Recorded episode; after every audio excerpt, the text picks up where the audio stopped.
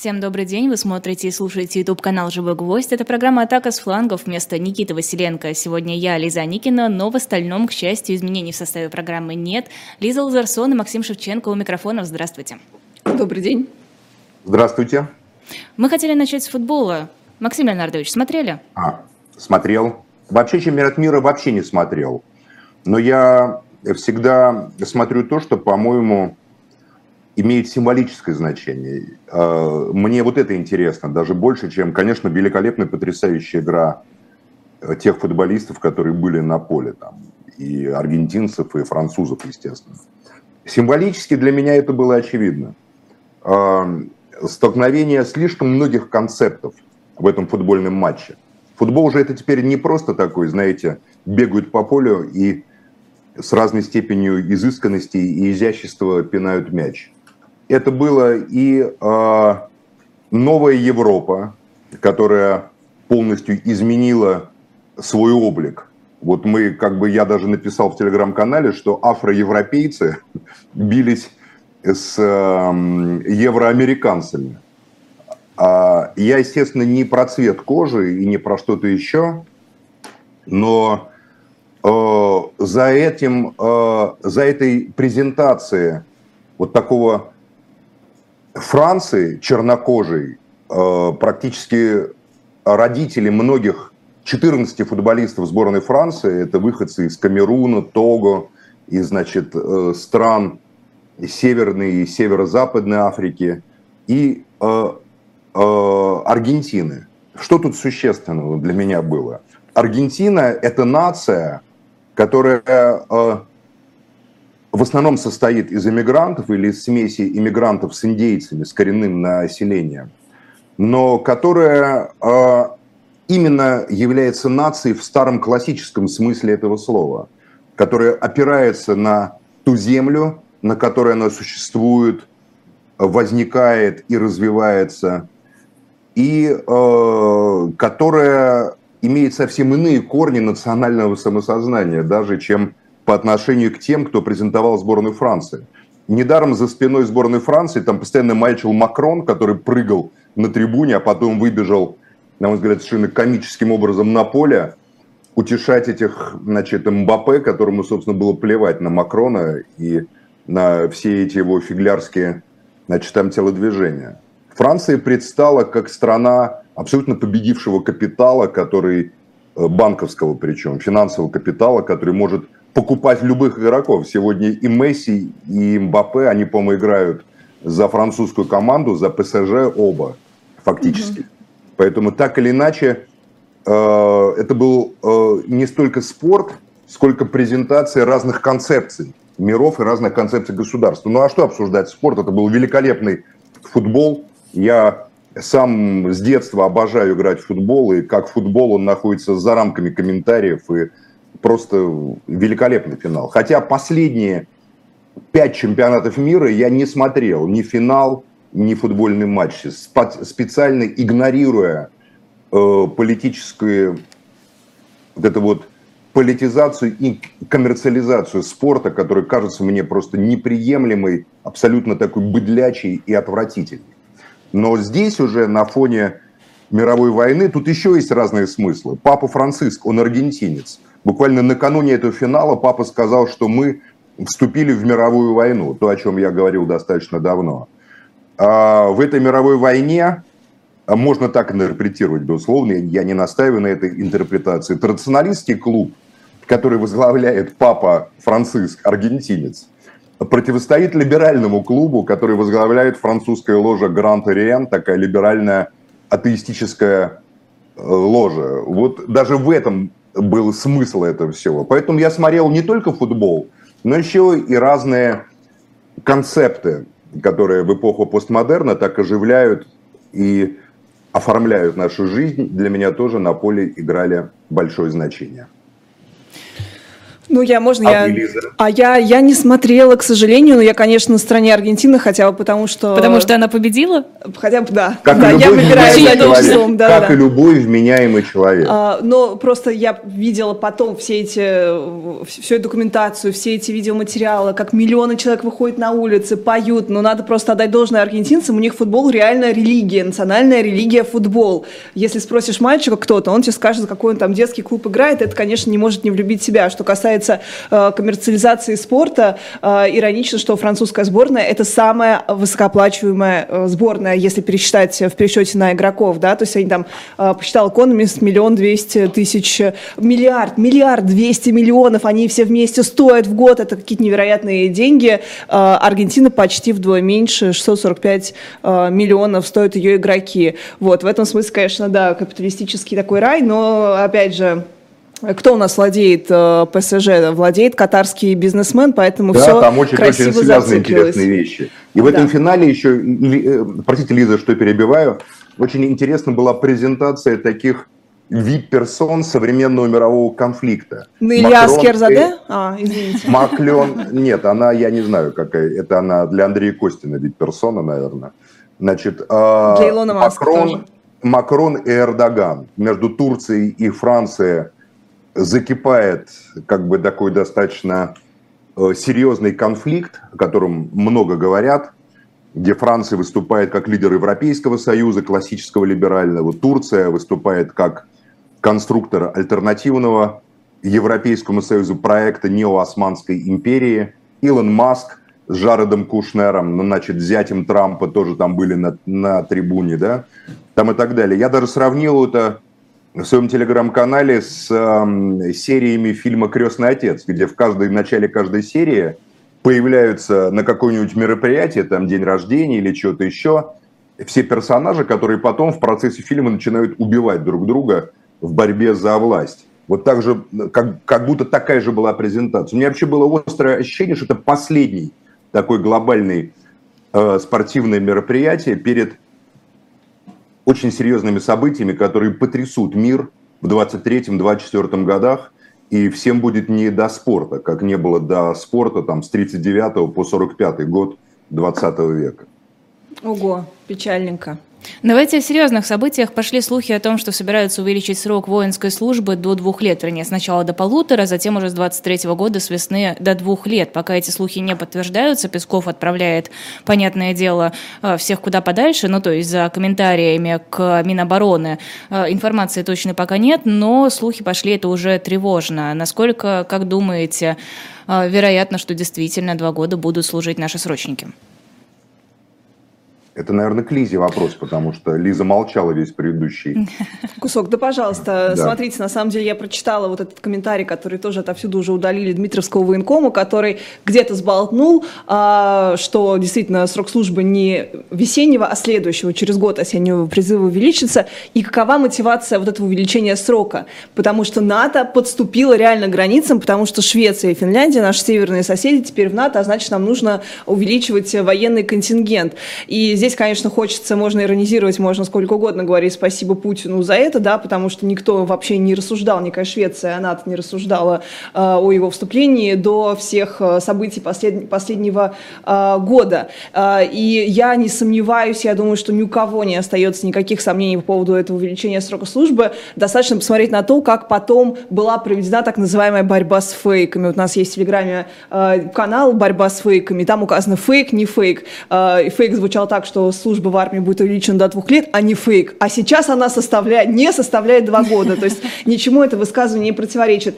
И, конечно, э, крымский тоже военком э, поспешил помочь, прийти на помощь, но, к сожалению, усугубил ситуацию. Он прокомментировал э, буквально, что, ну, плохой, конечно, вот плохой урок вот мы из этого всего извлекли, вернее, случайно сболтнул человек. Конечно, все это готовится, но не сейчас. И говорить до указа нет смысла. Поэтому, естественно, эта версия не то чтобы обсуждается, она уже, э, она уже принята, это уже готовое решение, которое только останется дооформить каким-то образом в указ президента. Э, вот. Ну, грустно и печально, опять же, вспоминая тот факт, что в 2008 году срок службы был сокращен с двух до одного года, и вся эта вот э, такая вот оттепель 2008-2011 года, да, которая Что смеетесь вы? Какой-то язвительный смешок. Ну, для меня, для меня это моя, моя, говорите, это моя говорите. молодость, Максим, это моя молодость, это моя юность. Э, я всех призываю посмотреть, у меня прям ролик даже вышел про эту эпоху, буквально сказала с названием... Старушка, сказала старушка Лиза.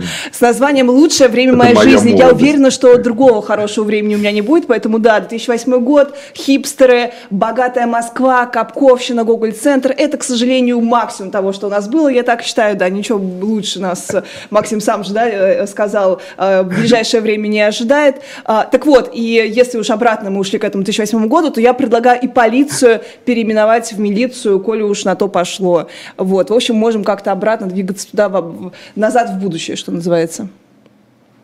Вперед в прошлое. Да, да, да. Все, вы закончили, Лиза? Да, да, да, закончила.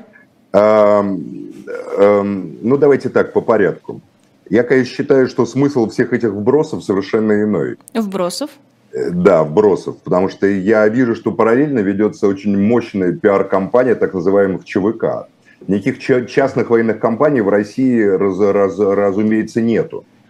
То, что там называется ЧВК «Вагнер» или каким-то еще иным способом называется, это просто бренд. Вы можете вот э, создать овощебазу и назвать ее ЧВК, допустим, понимаете, и вам вас зарегистрируют. А почему ЧВК? Ну, просто так вот захотел и назвал ЧВК, понимаете. На самом деле мы узнаем удивительные вещи об, об, об этом ЧВК. У него, какие-то летчики даже есть. Угу, Тут угу. были, значит, сообщения, что украинцы передали там каких-то двух летчиков, храбрецов, погибших да. Царствием Небесное, естественно, э, как проявив уважение к их храбрости, к их мужеству. В обмен на есть, сколько украинцев, напомните? Ну, это я не знаю, 60. сейчас не об этом речь, Лиза. Нет, не об это этом об этом тоже. Речь. Не об этом речь. Речь Извините. идет о другом. С одной стороны, понятно, что идея увеличения срока военной службы крайне непопулярна в народе. Вот, наверное, трудно назвать другую, более непопулярную идею, чем вот это, понимаете?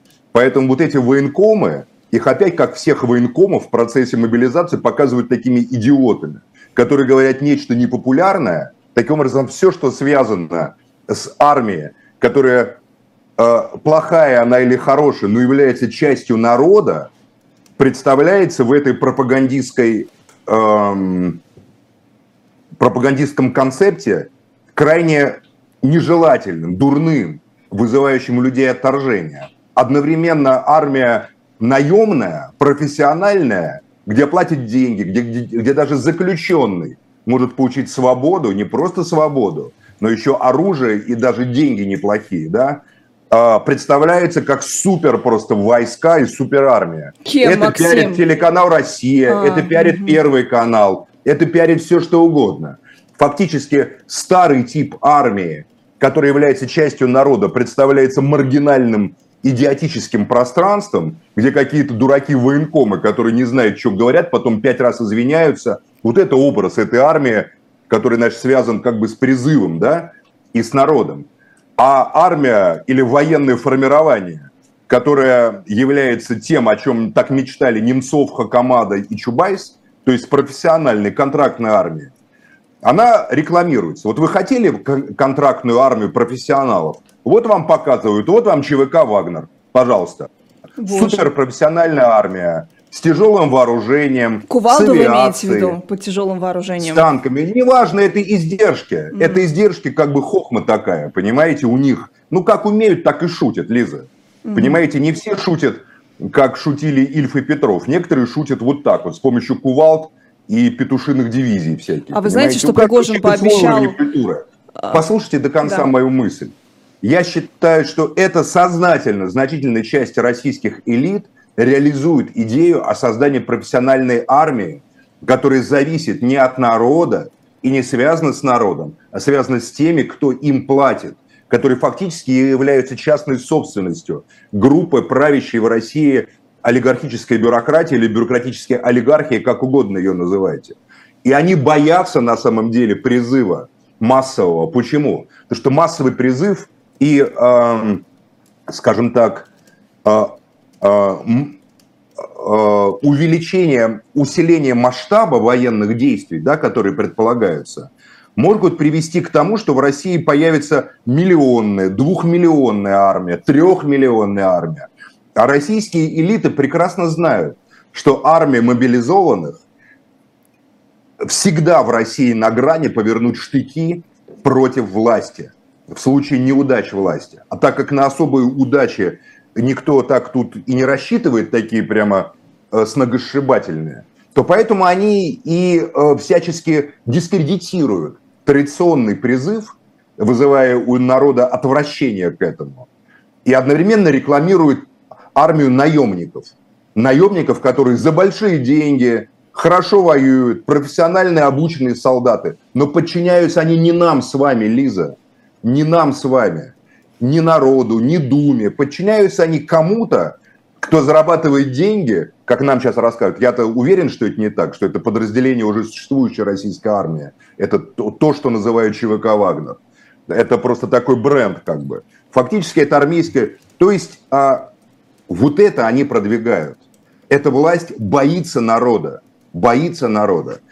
Напомню, что по опубликованным не так давно данным Росстата, с 90 по 2022 год население России уменьшилось на 32 миллиона человек. Из них какая часть уехала, какая часть умерла, вымерла просто. А, и они а, прекрасно понимают, что народ а, реально никакого пиетета перед ними не испытывает. Поэтому вооружить этот недовольный народ из его разоренных маленьких городов, из, с этими уничтоженными, обшарпанными больницами, закрытыми школами, с такой озлобленностью населения. Да поверьте, это их самая страшная мысль. Нет, они будут создавать наемников, как у Брехта в «Мамаше Кураж», понимаете, ланскнехтов. Это их идеальный вариант. Каждый ланскнехт подписывает контракт, присяга не обязательно, ну, может, параллельно еще там какая-то присяга. Ну, а что им присяга? Те генералы, которые сейчас воюют между собой на Украине, заканчивали одни военные училища и в свое время присягали защищать советскую власть и советский народ до последней капли крови. Но, как мы сейчас видим, они не исполнили эту присягу. А, как говорится, две бывшие части советского народа, которые проживают на территории бывшего РСФСР и бывшей УССР, вполне руководят в специальной военной операции, между, которой приводит к гибели огромного числа людей. Вот в чем проблема-то. А не в том, что там они плохо проведут или хорошо мобилизацию. Подпишут они приказ о двухлетней службе или не подпишут. Возможно, в армии есть какие-то две группы элит. Одни те, кто делает ставку на формирование профессиональной армии наемников, а иной контрактной армии просто быть не может профессиональная армия. Просто не может быть. Она служит не народу, не нации, а тому капиталу, который управляет под брендом государства или народа. И вторая часть военных, возможно, судорожно полагает, это моя гипотеза, что вот объявив там эту двухлетнюю службу, они сумеют каким-то образом выбраться из того, что вызывает у вас такую эйфорию из сердюковских реформ 2008 года, которые фактически уничтожили советскую армию, ее наследие, и сделали современную российскую армию небоеспособной. Вот преимущество украинцев в том, что у них не было этих реформ. У них там все было не очень здорово в 90-е годы, 2000-е, но у них не было Сердюковой, Сердюковской реформы. Они фактически сохранили э, систему советской армии с восприятием опыта советской армии, который был полностью вот так вот дискредитирован. Тактический опыт и оперативно-тактический Сердюковской реформы с, с этим переходом на этот бригадный метод о чем говорил генерал-лейтенант Ивашов неоднократно, кстати. А украинцы этого не делали. К этому они добавили натовские технологии, прошли обучение в натовских значит, э, военных центрах. Напомню, что украинские подразделения не с 2014 года с НАТО начали сотрудничать, еще при Януковиче и, по-моему, при Кучме украинцы начали в континг... вместе с контингентом НАТО служить и в Ираке, и в Афганистане. И даже вот помните, это Надя Савченко, она, по-моему, в Ираке там воевала в составе украинского подразделения. Хотя иракцы ничего точно плохого украинцам никогда не делали. Поэтому в этом драма-то. Вам просовывают столь чаемую либералами профессиональную армию. А вот вопрос. Если либералы не у власти, то значит армия и не подчиняется Чубайсу, Хакамаде и царству ему небесной Немцову, которые ратовали за это. А кому тогда она подчиняется? Тем, кто и платит. Но это не либералы, которые потерпели в России историческое и политическое поражение, а совсем другие силы. Максим, у нас э, народ, у нас, вернее, власть не боится ЧВК «Вагнер», в отличие от народа, который повернет на них штыки, Вообще потому что боится, у ЧВК «Вагнер» нет возможности повернуть штыки, потому что мы все знаем из интервью многочисленных людей, которые рекрутируются туда э, из мест не столь отдаленных, что там буквально из отряды работают, что если ты пытаешься ну, покинуть... Лиза, не ну, Максим, ну, а что... Да, я... Наемники, ланскнехты, поворачивают штыки только в том случае, если им перестают платить деньги. До тех пор, пока наемникам платят деньги, они исправно воюют. Об этом говорит вся угу. история войн. Да, именно поэтому им пробивают коленки сзади, разможживают, э, размозживают головы кувалдами и всячески используют в их отношении казни, да, не боюсь этого слова. А, так вот, конечно, я всячески, не знаю... я не знаю, мы пока видели только одну казнь вот этого самого человека. Но ну, мы Поэтому знаем, слово казни... Максим, мы знаем, мы знаем достоверно ну, Наверняка в условиях боевых действий есть какие-то ну, жестокие меры по отношению Но вы говорите тем, так, как будто бы это пиарится как нечто предпочтительное для народа, на самом деле, конечно же, нет. Все нет, видят... это для власти, Лиза, еще раз, для народа предпочтительнее была бы массовая армия. Просто народ запугивают, говорят, массовая армия – это каторга, дедовщина, дураки военкомы, идиоты офицеры. Так народу преподносят массовую армию, которая связана с народом. Вот вы смеетесь над милицией. Милиция, идея милиции, она идет из нового времени, из французской революции, как служба правопорядка, которая организует сам народ. Идея советской милиции была именно в этом. И Медведев, э, когда менял милицию на полицию, он именно как бы отчитывался Западу в том, что мы уничтожаем наследие Совка. Смотрите, мы уничтожаем советскую армию, переводя ее по Сердюковской реформе в новый формат. Поэтому 200 тысяч офицеров было уволено из армии с 8 по 12 год. А сейчас они вынуждены говорить, что, что у них нет офицерского состава. Закрыты были, были масса училищ военных. Украинцы, кстати, не закрывали училища в таком масштабе, как здесь в России. Вот в итоге и получилось. Та армия, является продолжателем каких-то военно-оперативно-тактических э, тактического опыта советской армии, украинская армия, Потому что там офицеры залужные, вот он открыто об этом говорит, понимаете? Они все учились в одних училищах. Рязанском, Сумском, Воронежском, Академии имени Фрунзе. Это бывшие советские офицеры между собой воюют. Только здесь они подверглись чудовищной реформе Сердюкова, уничтожившей вообще суть армии. Потому что идея была такая, армия должна стать набором карательных подразделений – которые участвуют в колониальных войнах на постсоветском пространстве. Где-то с чеченцами, где-то с грузинами, то есть э, где-то в Сирии. Но никто не предполагал из них, что придется воевать с другой частью советской армии, которая сохранила структуру и подготовку э, свойственной советской армии. Максим, вот, вот всегда, в этом простите, главная драма современного военного момента с военной точки зрения, если убрать все этические и политические моменты. Поэтому не волнуйтесь, мобилизация Максим. они боятся как огня. Они будут укреплять профессиональную армию. Вы неоднократно говорили, что, что украинцы воюют по таким советским заветам, что Залужный чуть ли не ученик... Я не сказал заветом, я сказал оперативно-тактические Да, абсолютно опыт нет. Советской вот, армии подождите. там изучается, ну, а здесь он изучается я не знаю, как, в как, как не надо. И Залужный неоднократно говорил, что Жуков и компания это не его ориентиры, и более того, он не служил в советской армии. Залужный не служил в советской армии, он не присягал Советскому а почему Союзу. называет Герасимова своим учителем. Это какой-то вырванный был, вырванная цитата, это все неправда, да? это, это не была, он его не учитель, они не знакомы. Вот в интервью Economist подробно написано, что он его не знает, он, он говорил, его только заочно. книги у него Герасимова стоят там на полке. Ну, вранье, да? Нет, ну я не знаю, вранье или нет, возможно быть, он читал и ознакомливался специально, потому что врага нужно знать э, в лицо. Он даже про Суровикина не говорит э, какие-то супер неприятные вещи, он говорит при всем должном уважении, которое я отдаю этому генералу, потому что он все-таки генерал, это держимор держиморда, абсолютная вот такая вот советско-гоголевская э, держиморда, и э, я хочу быть в армии всем тем, чем как раз советская, постсоветская армия не является. Вот эта вся тактика, ну, в общем, можно посмотреть в интервью про маломобильные группы, про рассеянность, с которой они сумели все-таки совладать с нашей огромной превосходящей, э, пусть и выхолощенной сердюковскими реформами армии. Это тому доказательство, конечно, опираются а я, они на нечто, считаю, Лиза, нечто что, другое. что российская армия сильно превосходящая. Нам говорили о том, что группировка на момент начала СВО 140-160 тысяч была по всем данным, по западным, по российским. Украинская армия гораздо больше была по численности. Она имела только резерв 2 миллиона, которых пропустили, около миллиона они пропустили через зону АТО, понимаете, с 2014 года.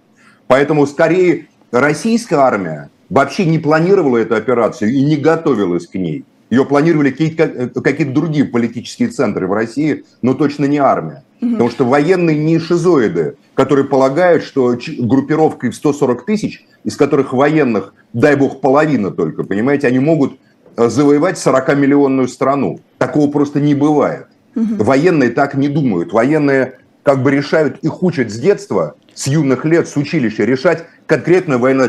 Я считаю, что к ситуации 24 февраля военные были допущены только на очень таких э, дальних ролях. Какие-то другие силы, еще раз говорю, политические, принимали решения обо всем этом. Но то, что превосходство российской группировки точно не было, в этом вы, может быть, уверены. Ну, я, не можно я буду слушать вот э, Залужного, первоисточник Залужного, человека военного, который говорит о том, что да, возможно, было за несколько месяцев, как все это и сообщалось, э, взять в том числе Киев, то есть это все было возможно, но мы действовали совершенно другими инновационными методами, вот такими, вот такими, вот можете сюда прочитать. Да нет, просто они действовали методами, которые исходили из реальности, что Россия входила на территорию Украины не военной группировкой, а колоннами Росгвардии незащищенными ни с воздуха, ни радиоэлектронной борьбой, ничем. Поэтому такие огромные потери были среди росгвардейцев и сотрудников внутренних войск в разных регионах.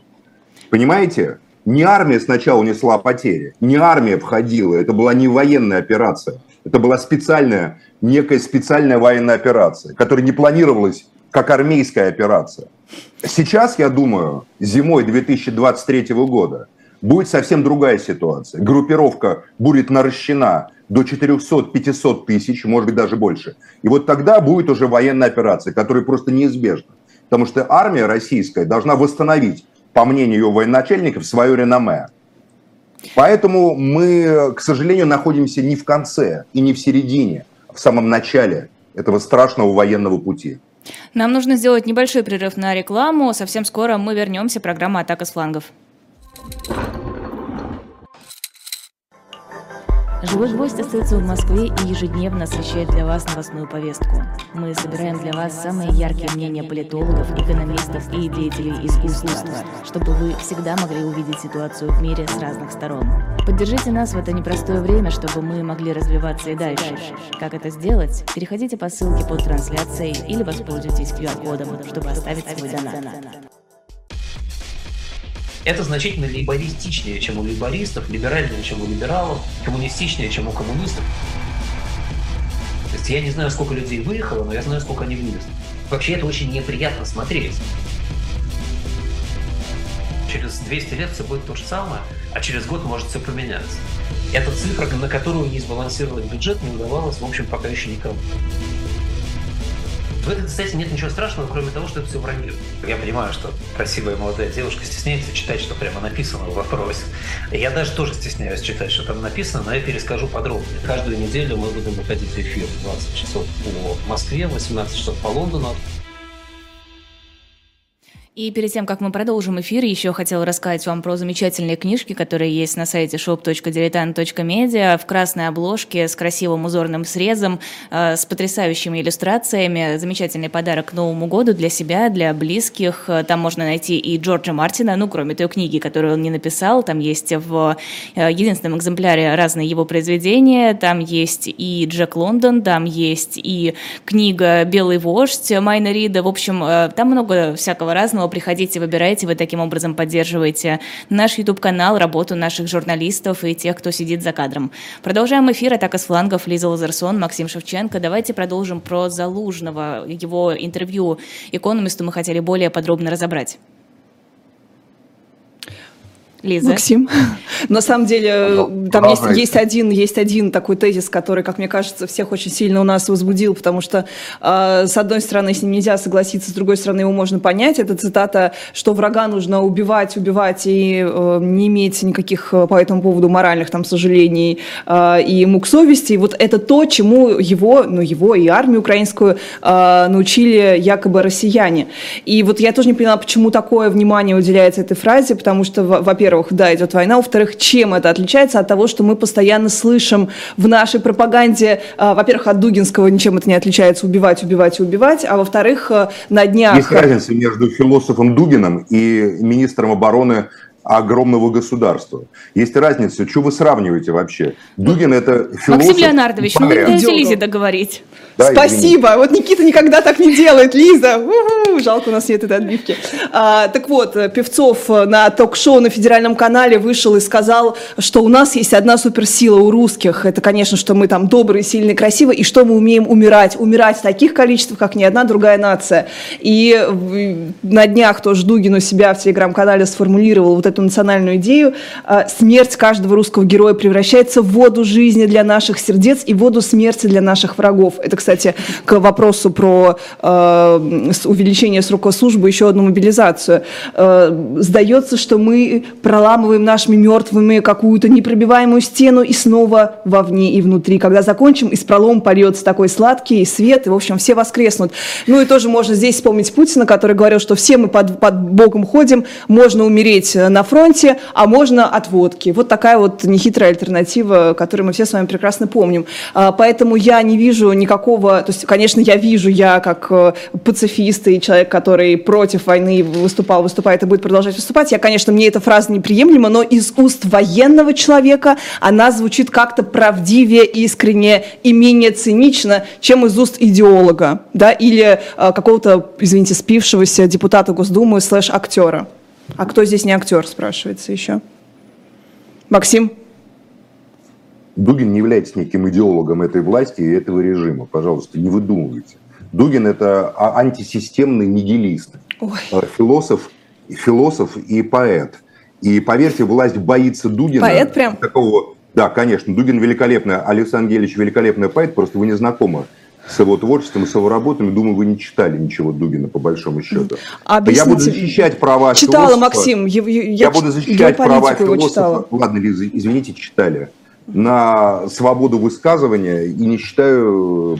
Знаете, Дугин вот написал пост о русском хаосе. Русский хаос, который сдерживается только вот этой вот дряблой оболочкой государства. Дугин вообще антигосударственник, на мой взгляд, по своим философским взглядам. А, поэтому считать его каким-то идеологом – это просто мера пропаганды. Что касается интервью Залужного, я не собираюсь рекламировать интервью человека, который руководит армией, воюющей со, со страной, гражданином, который я являюсь в данном случае, и как-то его э, идеализировать. Я считаю, что это, что это интервью абсолютно пропагандистское, которое нацелено на поиск, на увеличение западной военной помощи и на, на, на доказательство того, что украинская армия якобы готова воевать до конца и до последнего человека.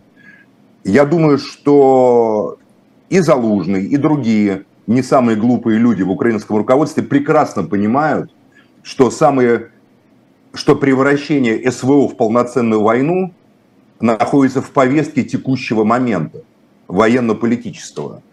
И а, все эти угрозы там убивать, убивать, убивать, это все трэш какой-то голливудский, понимаете?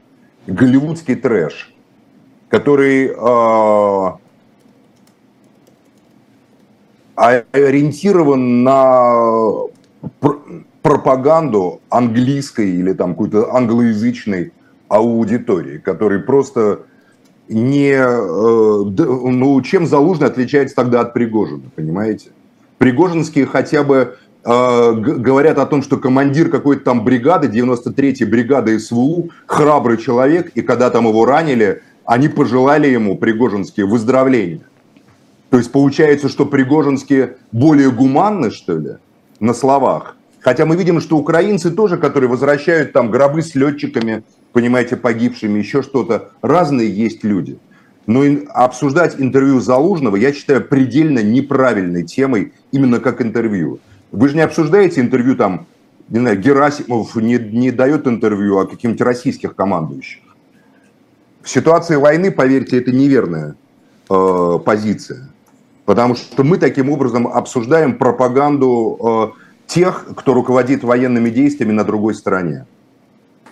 А, про, про гуманность э, еще, да, э, тоже любопытный, любопытный факт, что депутат Справедливорос Нилов зачитал с елки детских пожеланий, можно зачитать пожелания и исполнить. Это чудовищно, абсолютно Вы видели это, да? Свист. Мальчик, мальчик, мальчик э, Вова из Киева. Хочу получить на Новый год ракеты, и он зачитал и сказал, будут тебе, Вова, на Новый год ракеты. Вот, пожалуйста, вам, вот вам гуманность. Это, это лучше, мерзость, чем фраза. Лиза, это ну вот мерзость, и все, которой Максим. нету мерзость, которой нет оправдания, и это свиноподобное э, высказывание такого лоснящегося жиром, такого холеного какого-то депутата, который там сидит. А, а особенно мне э, неприятно было видеть за его спиной лица людей, которых я очень хорошо знаю, разных там, которые сейчас стали депутатами в силу разного рода карьерных, как они, значит, там это все слушали. Мне вот интересно задать им вопрос, там, Новичкову, Лантратовой, вы как, вам не было стыдно в связи с этим высказыванием Залужного? Там не, э, не Залужного, а вот этого Нилова. Угу. Там некоторые молодые ребята не, не удержались и, как говорится, лица угу. спрятали от стыда и от позора. Значит, не, не все потеряно, как говорится. Но подождите, если мы говорим про вот эту вот какую-то э, лексику новую, я вот все время возмущаюсь тому, как мы перешли от того, что мы кого-то там спасаем, братский, родненький народ от нацистов, спасаем, освобождаем, как мы перешли к радости от того, что люди сидят без света ну, и тепла зимой. Лиза, Но ну, мы еще, ну, потому что, потому что пропагандистские потуги. Ну, Пропаганда ну, за эти 10 А месяцев. что дальше будет после этого, Максим? Вот смотрите Война, на Россию. Лиза, будет большая мировая. Хорошо, а с людьми что будет? Максим? Папа Римский Франциск позавчера сказал дословно, что мы вступили в большую мировую войну, понимаете? Mm-hmm. А папа это, как говорится, вам не... Вот он сказал, я не вижу конца в краткосрочной перспективе, потому что это мировая война уже несколько рук вовлечено в войну. Папа Римский, Франциск о конфликте на Украине. Это по сообщениям российских телеграм-каналов, понимаете? Мы поняли, там жена, предлог. Папа это информированный человек, как вы сами понимаете, о том, что происходит. Гораздо лучше, чем мы, э, кто бы то ни было другой. Поэтому еще раз говорю, впереди только эскалация. Никаких переговоров, никаких мирных решений больше не существует, только эскалация – только расширение конфликта, только втягивание в этот конфликт новых и новых стран, новых и новых человеческих масс, э, которые вымирают и на территории России, и на территории Украины, начиная с момента крушения советской власти. Но ничего страшного, как говорится, до последнего русского, до последнего украинца. Капитал будет воевать за власть над этими территориями, за эксплуатацию полезных ископаемых на, на территории России и Украины. То ли дело при советской власти. Все было не так. 40% да, при советской власти рождаемость, да. знаете, вот несмотря на войну, Ой-ой-ой. рождаемость росла население. Ой-ой-ой, да, Максим. Да, ой-ой-ой, да. А количество э, абортов какое что? было? Вы знаете, до миллиона доходило. Какое количество? Абортов. Какое количество? А? А- абортов. Много, наверное, но как-то так рождаемость все равно росла. Mm а сейчас, наверное, количество абортов резко снизилось, но минус 32 миллиона. Скоро вообще запретят. во время Великой Отечественной войны. Угу. А, на самом деле, вот я просто хотела упомянуть репортаж, не знаю фамилию этой корреспондентки, со стебной такой милой улыбочкой, интонацией какой-то жуткой. Она показывала, как девушка волосы сушит над комфоркой газовой и стебалась, мол, ха-ха-ха, это же можно так и сгореть. И реально приводила примеры того, как люди отравляются угарным газом. Ну, мы обсуждаем, ну, потому что, что мы, мы говорим, как вы говорите, как будто... Максим, это не, это не какой-то эксцесс, это не какая-то случайность, как в случае с Ниловым и его э, вот этим вот резким высказыванием, да, которое он моментно, просто в моменте сказал, ну вот заболтнул, вот решил, что это будет смешно. У этих и людей, это все прописано. У этих и людей это кошмар. нет понятия об этике. Вот сегодня 19 декабря, если мне изменяет память, это день рождения Сталина. Когда Эренбург выступил со своими статьями «Убивай немца», когда Оренбург написал, когда ты видишь перед собой не маленького ребенка немецкого, зная это будущий нацист, когда ты видишь немецкую женщину, сломай гордую немецкую женщину. Это не Жуков написал, это да. написал автор трубок Хулио Хуренита и, понимаете, девятого вала там и так далее, Илья Оренбург, угу. гуманист. Товарищ Сталин его одернул. Он под псевдонимом была написана статья. Товарищ Оренбург преувеличивает, заблуждается, понимаете? Мы воюем, писал Сталин, не с немецким народом, а с нацизмом. Угу. Современных пропагандистов, очевидно, некому одернуть. Некому одернуть. Сталина на них нет, Максим. Сталина на них нет, совершенно верно. Нет человека с понятной этикой, который сказал, между прочим, в феврале 42 года, когда еще ничего было не ясно, когда немцы стояли на расстоянии броска от Москвы, когда блокада Ленинграда еще была в самом разгаре, когда надо было калить ненависть и призывать к ненависти, Сталин сказал, Гитлеры приходят и уходят, а немецкий народ остается. Не в 45-м это было сказано, а 23 февраля 42 -го года. Понимаете, и в этом и есть суть настоящей борьбы настоящей войны. Надо воевать не с людьми, как вот эти вот обезьяны пропагандистские, понимаете, делают. То, что они делают, это чудовищно. Они это всегда делали. Они говорили в 2014 году, что украинцев не существует. Я тогда сказал в лицо, понимаете, Петру Толстому. Петя говорит, ты что, призыв в Нацгвардию проводишь, что ли? Тебя вся Украина смотрит. Ты рассказываешь украинцам, что украинцы выдуманы. Они вообще не соображают, что они говорят и что они делают. А, а, а они а, руководствуются рефлексами рефлексами. Угу. А, вчера был день рождения Сталина. А почему вы не думаете, что это вполне намеренная тактика, а не вот они не думают, а их никто не одергивает? Может быть, их не просто не хотят одергивать, может быть, их именно на это и направляют? Так чем хуже, если их еще не хотят одергивать, он-то одернул Эренбурга, аж самого одернул, понимаете? А тут их не одергивают. Так если у тех, кто отвечает за стратегии, за стратегии борьбы, такое же мировоззрение, такое же презрение к человеку и к человеческой личности. Такое, если они в глубине души издеваются также над людьми, у которых нет газа, света, которые мерзнут, которые не могут волосы сушить, то это просто чудовищно. Это просто чудовищно. К человеческому, к русскому, к украинскому это не имеет никакого отношения. Никакого. А, Следственный комитет... Это никак не соотносится с русской культурой, которая вся пронизана милосердием и любовью к человеку. Это абсолютная русофобия. Такое насаждение такого образа в пространстве, в информационном, это и есть настоящая русофобия, потому что это отвергает и Чехова, и Толстого, и Достоевского, и Пушкина, и всю русскую культуру. Это даже отвергает христианство, на мой взгляд. А, Следственный комитет на днях не нашел состава преступления в тех самых словах Красовского про топить детей, украинских детей, э, да, топить, убивать, убивать и топить их, да, в речке. Э, вот, в общем, да, это все к тому же, как наши пропагандисты а себя я ведут. Сказал, да. Я сразу скажу, да. что Красовскому за это ничего не будет. Помните, мы это Да, да, да, да, да, я помню. И э, еще на днях тоже было большое исследование того, не, не помню точно какое издание, американское, э, что у нас все пропагандисты, вот то, что сказала, полностью сейчас в военное время существуют по указке, им все спускается. И я читаю, думаю, ого, вот это расследование, а как будто бы раньше было как-то иначе, как будто бы раньше э, все это не согласовывалось с Громовым на всех этих э, встречах, на всех этих бордах, вот этих руководителей СМИ, редакторов, новостей новостей, как будто бы они не ходили все время в администрацию президента там по четвергам или по пятницам и на планерке так называемые, и не собирали полностью э, вот этот вот план, э, методичку, что называется, по, да, по пиару. Вот. Давайте еще об одном законопроекте. Депутаты Госдумы в первом чтении одобрили законопроект с предложением отменить наказание за преступления, которые совершаются в пользу России. Теперь только остается вопрос, что это за преступления, которые совершаются в пользу России? Какая по России польза от преступлений?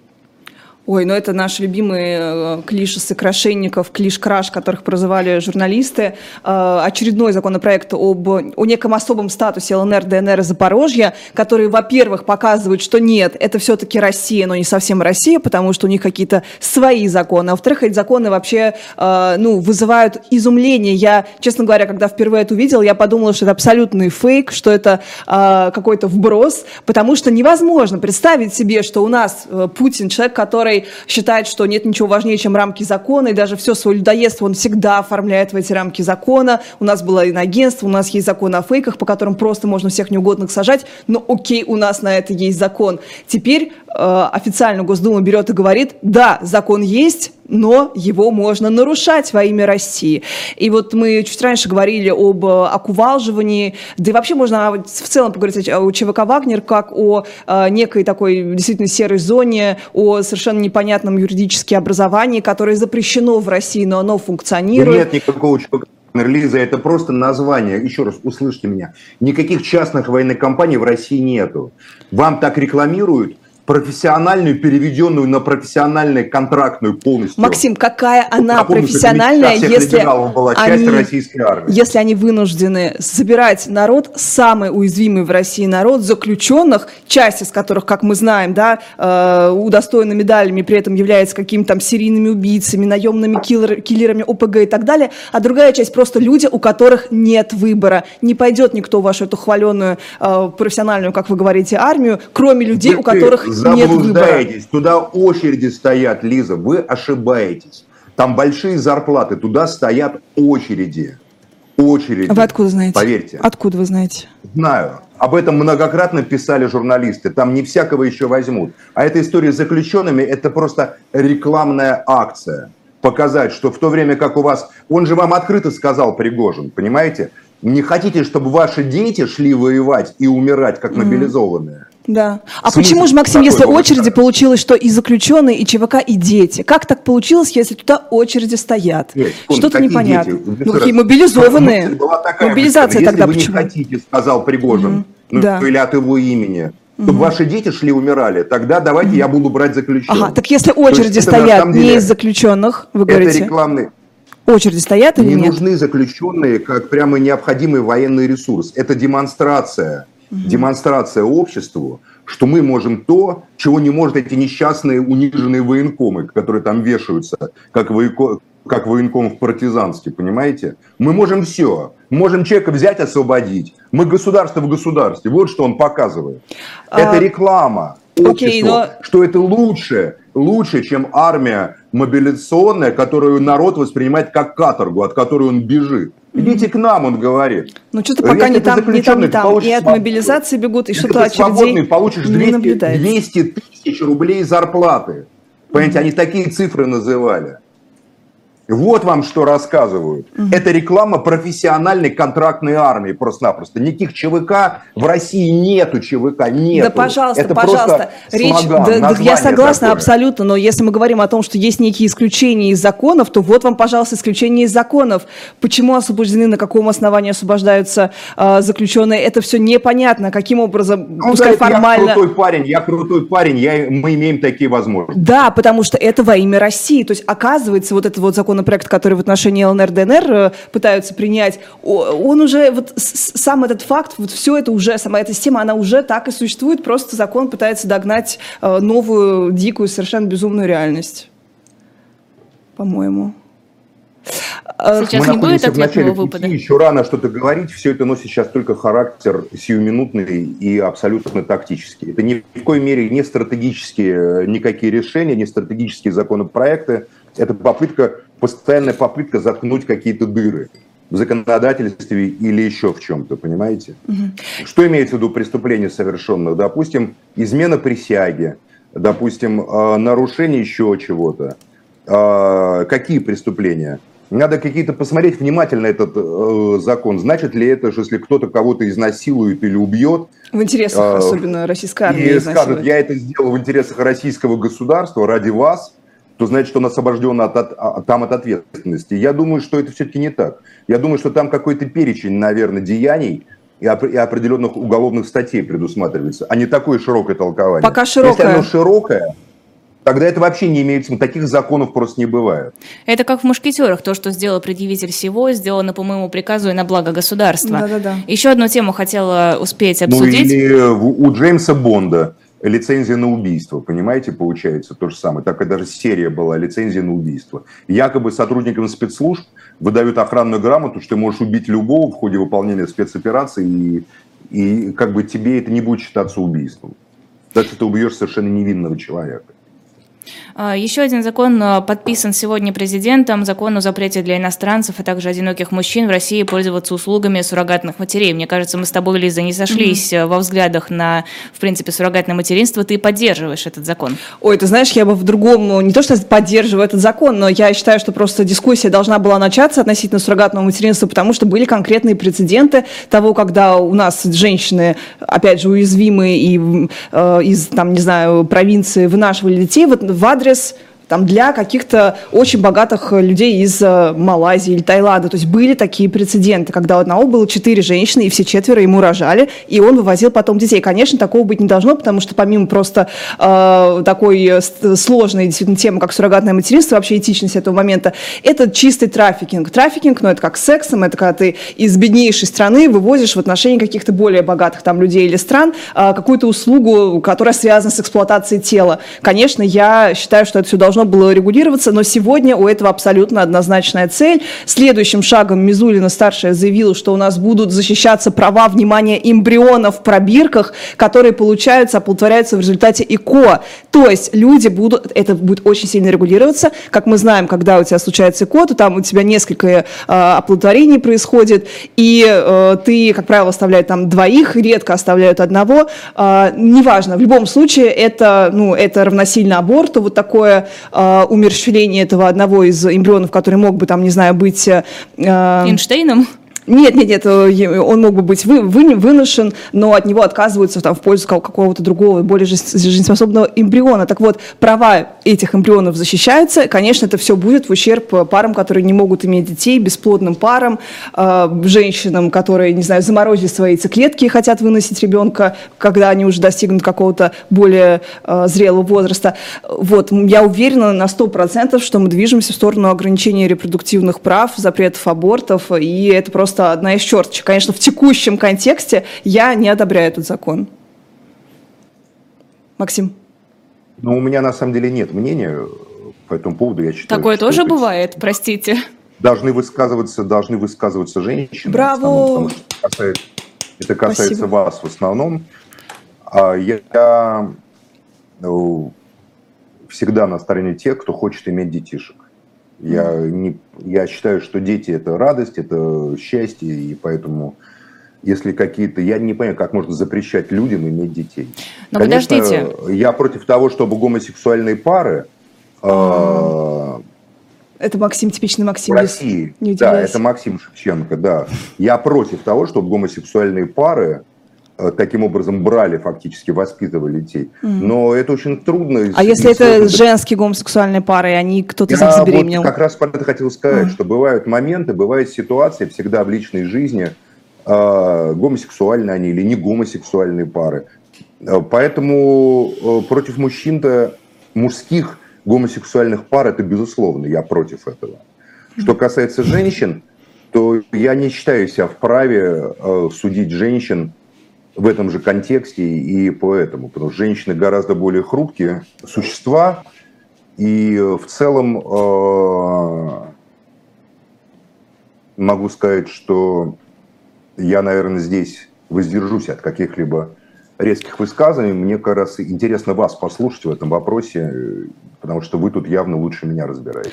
Максим, ну мы знаем все вашу позицию, не будем уже на эту тему 105 раз спорить. Хотела другую, другое... Ну, я за запрет, да, я за запрет гомосексуальных вот. браков в России. Нет, подождите, подождите. Я за запрет Можно? того, чтобы, чтобы я гомосексуальные пары считались э, женатыми парами. Я против того, чтобы на территории моей страны вот это было. Пожалуйста, пусть люди живут как хотят друг с другом, но основания для э, усыновления гомосексуальным парам, на мой взгляд, не должно быть никаких. Э, гомосексуальные пары не являются парами в браке, а там конкретно решает в каждой ситуации суд и, и органы опеки. Что касается ЭКО, я в этом не очень вообще разбираюсь, еще раз говорю. Прекрасно, да. У нас, э, да. Максим... А вот, если женщина хочет, если женщина хочет быть матерью, э, то она имеет на это полное право. А, я хотела обсудить э, еще такую маленькую, не маленькую, такую, ну, наверное, существенную новость. Это расследование проекта, Максим, видели ли вы его или нет, а, о Телеграме и о переделке власти вообще в медиа и в СМИ, и в Телеграме. Безумно крутое расследование, в котором как раз говорится о том, как э, Собчак э, и ее вот эти вот сотрудники, которые имели отношение к каналу «Тушите свет», распространяли информацию про Чемизова, как они были прижаты за этот блог, за Телеграм, и каким образом Чемизов Чемизов вообще весной решил устроить передел власти в Телеграме. Но что меня больше всего поразило, это то, что там есть такой Я думаю, очень... это был не Чемизов, а Канделаки и Бравко. Ну, Бравко, Бравко якобы, со слов проекта, воспользовался ситуацией, вовремя поднес нужное предложение Чемизову захватить Телеграм, потому что там количество плохих упоминаний и Бравко было очень высо- высоким, но таких высоких санкций, конечно, у Бравко, как у Чемизова, нет, поэтому он должен был делать все это с его разрешения. Но, что самое интересное, при этом само это расследование проекта тоже является частью, на мой взгляд, а, такого попытки передела собственности, что ли, потому что там есть очень явный и однозначный наскок на нашу любимую «Медузу». А, показано, что 99% всех прогнозов «Медуза» не сбывается, потому что а, «Медуза» пользуется сливами. Вот то, о чем вы говорите. Необходимые сливы Кремль устраивает, «Медуза» про них пишет так. «Медуза» писала, что, например, не будет мобилизации. Дальше написала, что закрывают выезд. В общем, очень много таких прецедентов, из которых ясно, что «Медуза» получала сливы из Кремля, тупо их ставила, ну, на это, как, как бы об этом э, говорит проект, проанализировав большое количество открытых данных. Вот, и мне, я очень хорошо отношусь к расследованию проекта, но здесь я начала думать о каком-то нехорошем будущем для «Медузы» тоже, ведь если это увидят и поймут, что она... Лиза, так... Лиза, да. капитализм – это всегда война. Либо война горячая, либо война за захват э, приносящих прибыль активов. Поэтому что смысл обвинять капиталистов в том, что они, используя все законные и незаконные способы, захватывают э, позиции, которые позволят им монополистами быть на рынке и получать максимальную прибыль. Поэтому в этом суть капитализма. Поэтому, ну да, к сожалению, это вот так вот. Ну, это же социал-дарвинизм, это хищнические инстинкты в джунглях, чистогана и, как говорится, господства определенных групп. Поэтому я тоже вам предлагаю особо по этому поводу не переживать. От нас с вами тут ничего не зависит все равно. Что они там захватывают, Собчак там или Чемизов или кто-либо еще, или не захватывают, или еще как-то.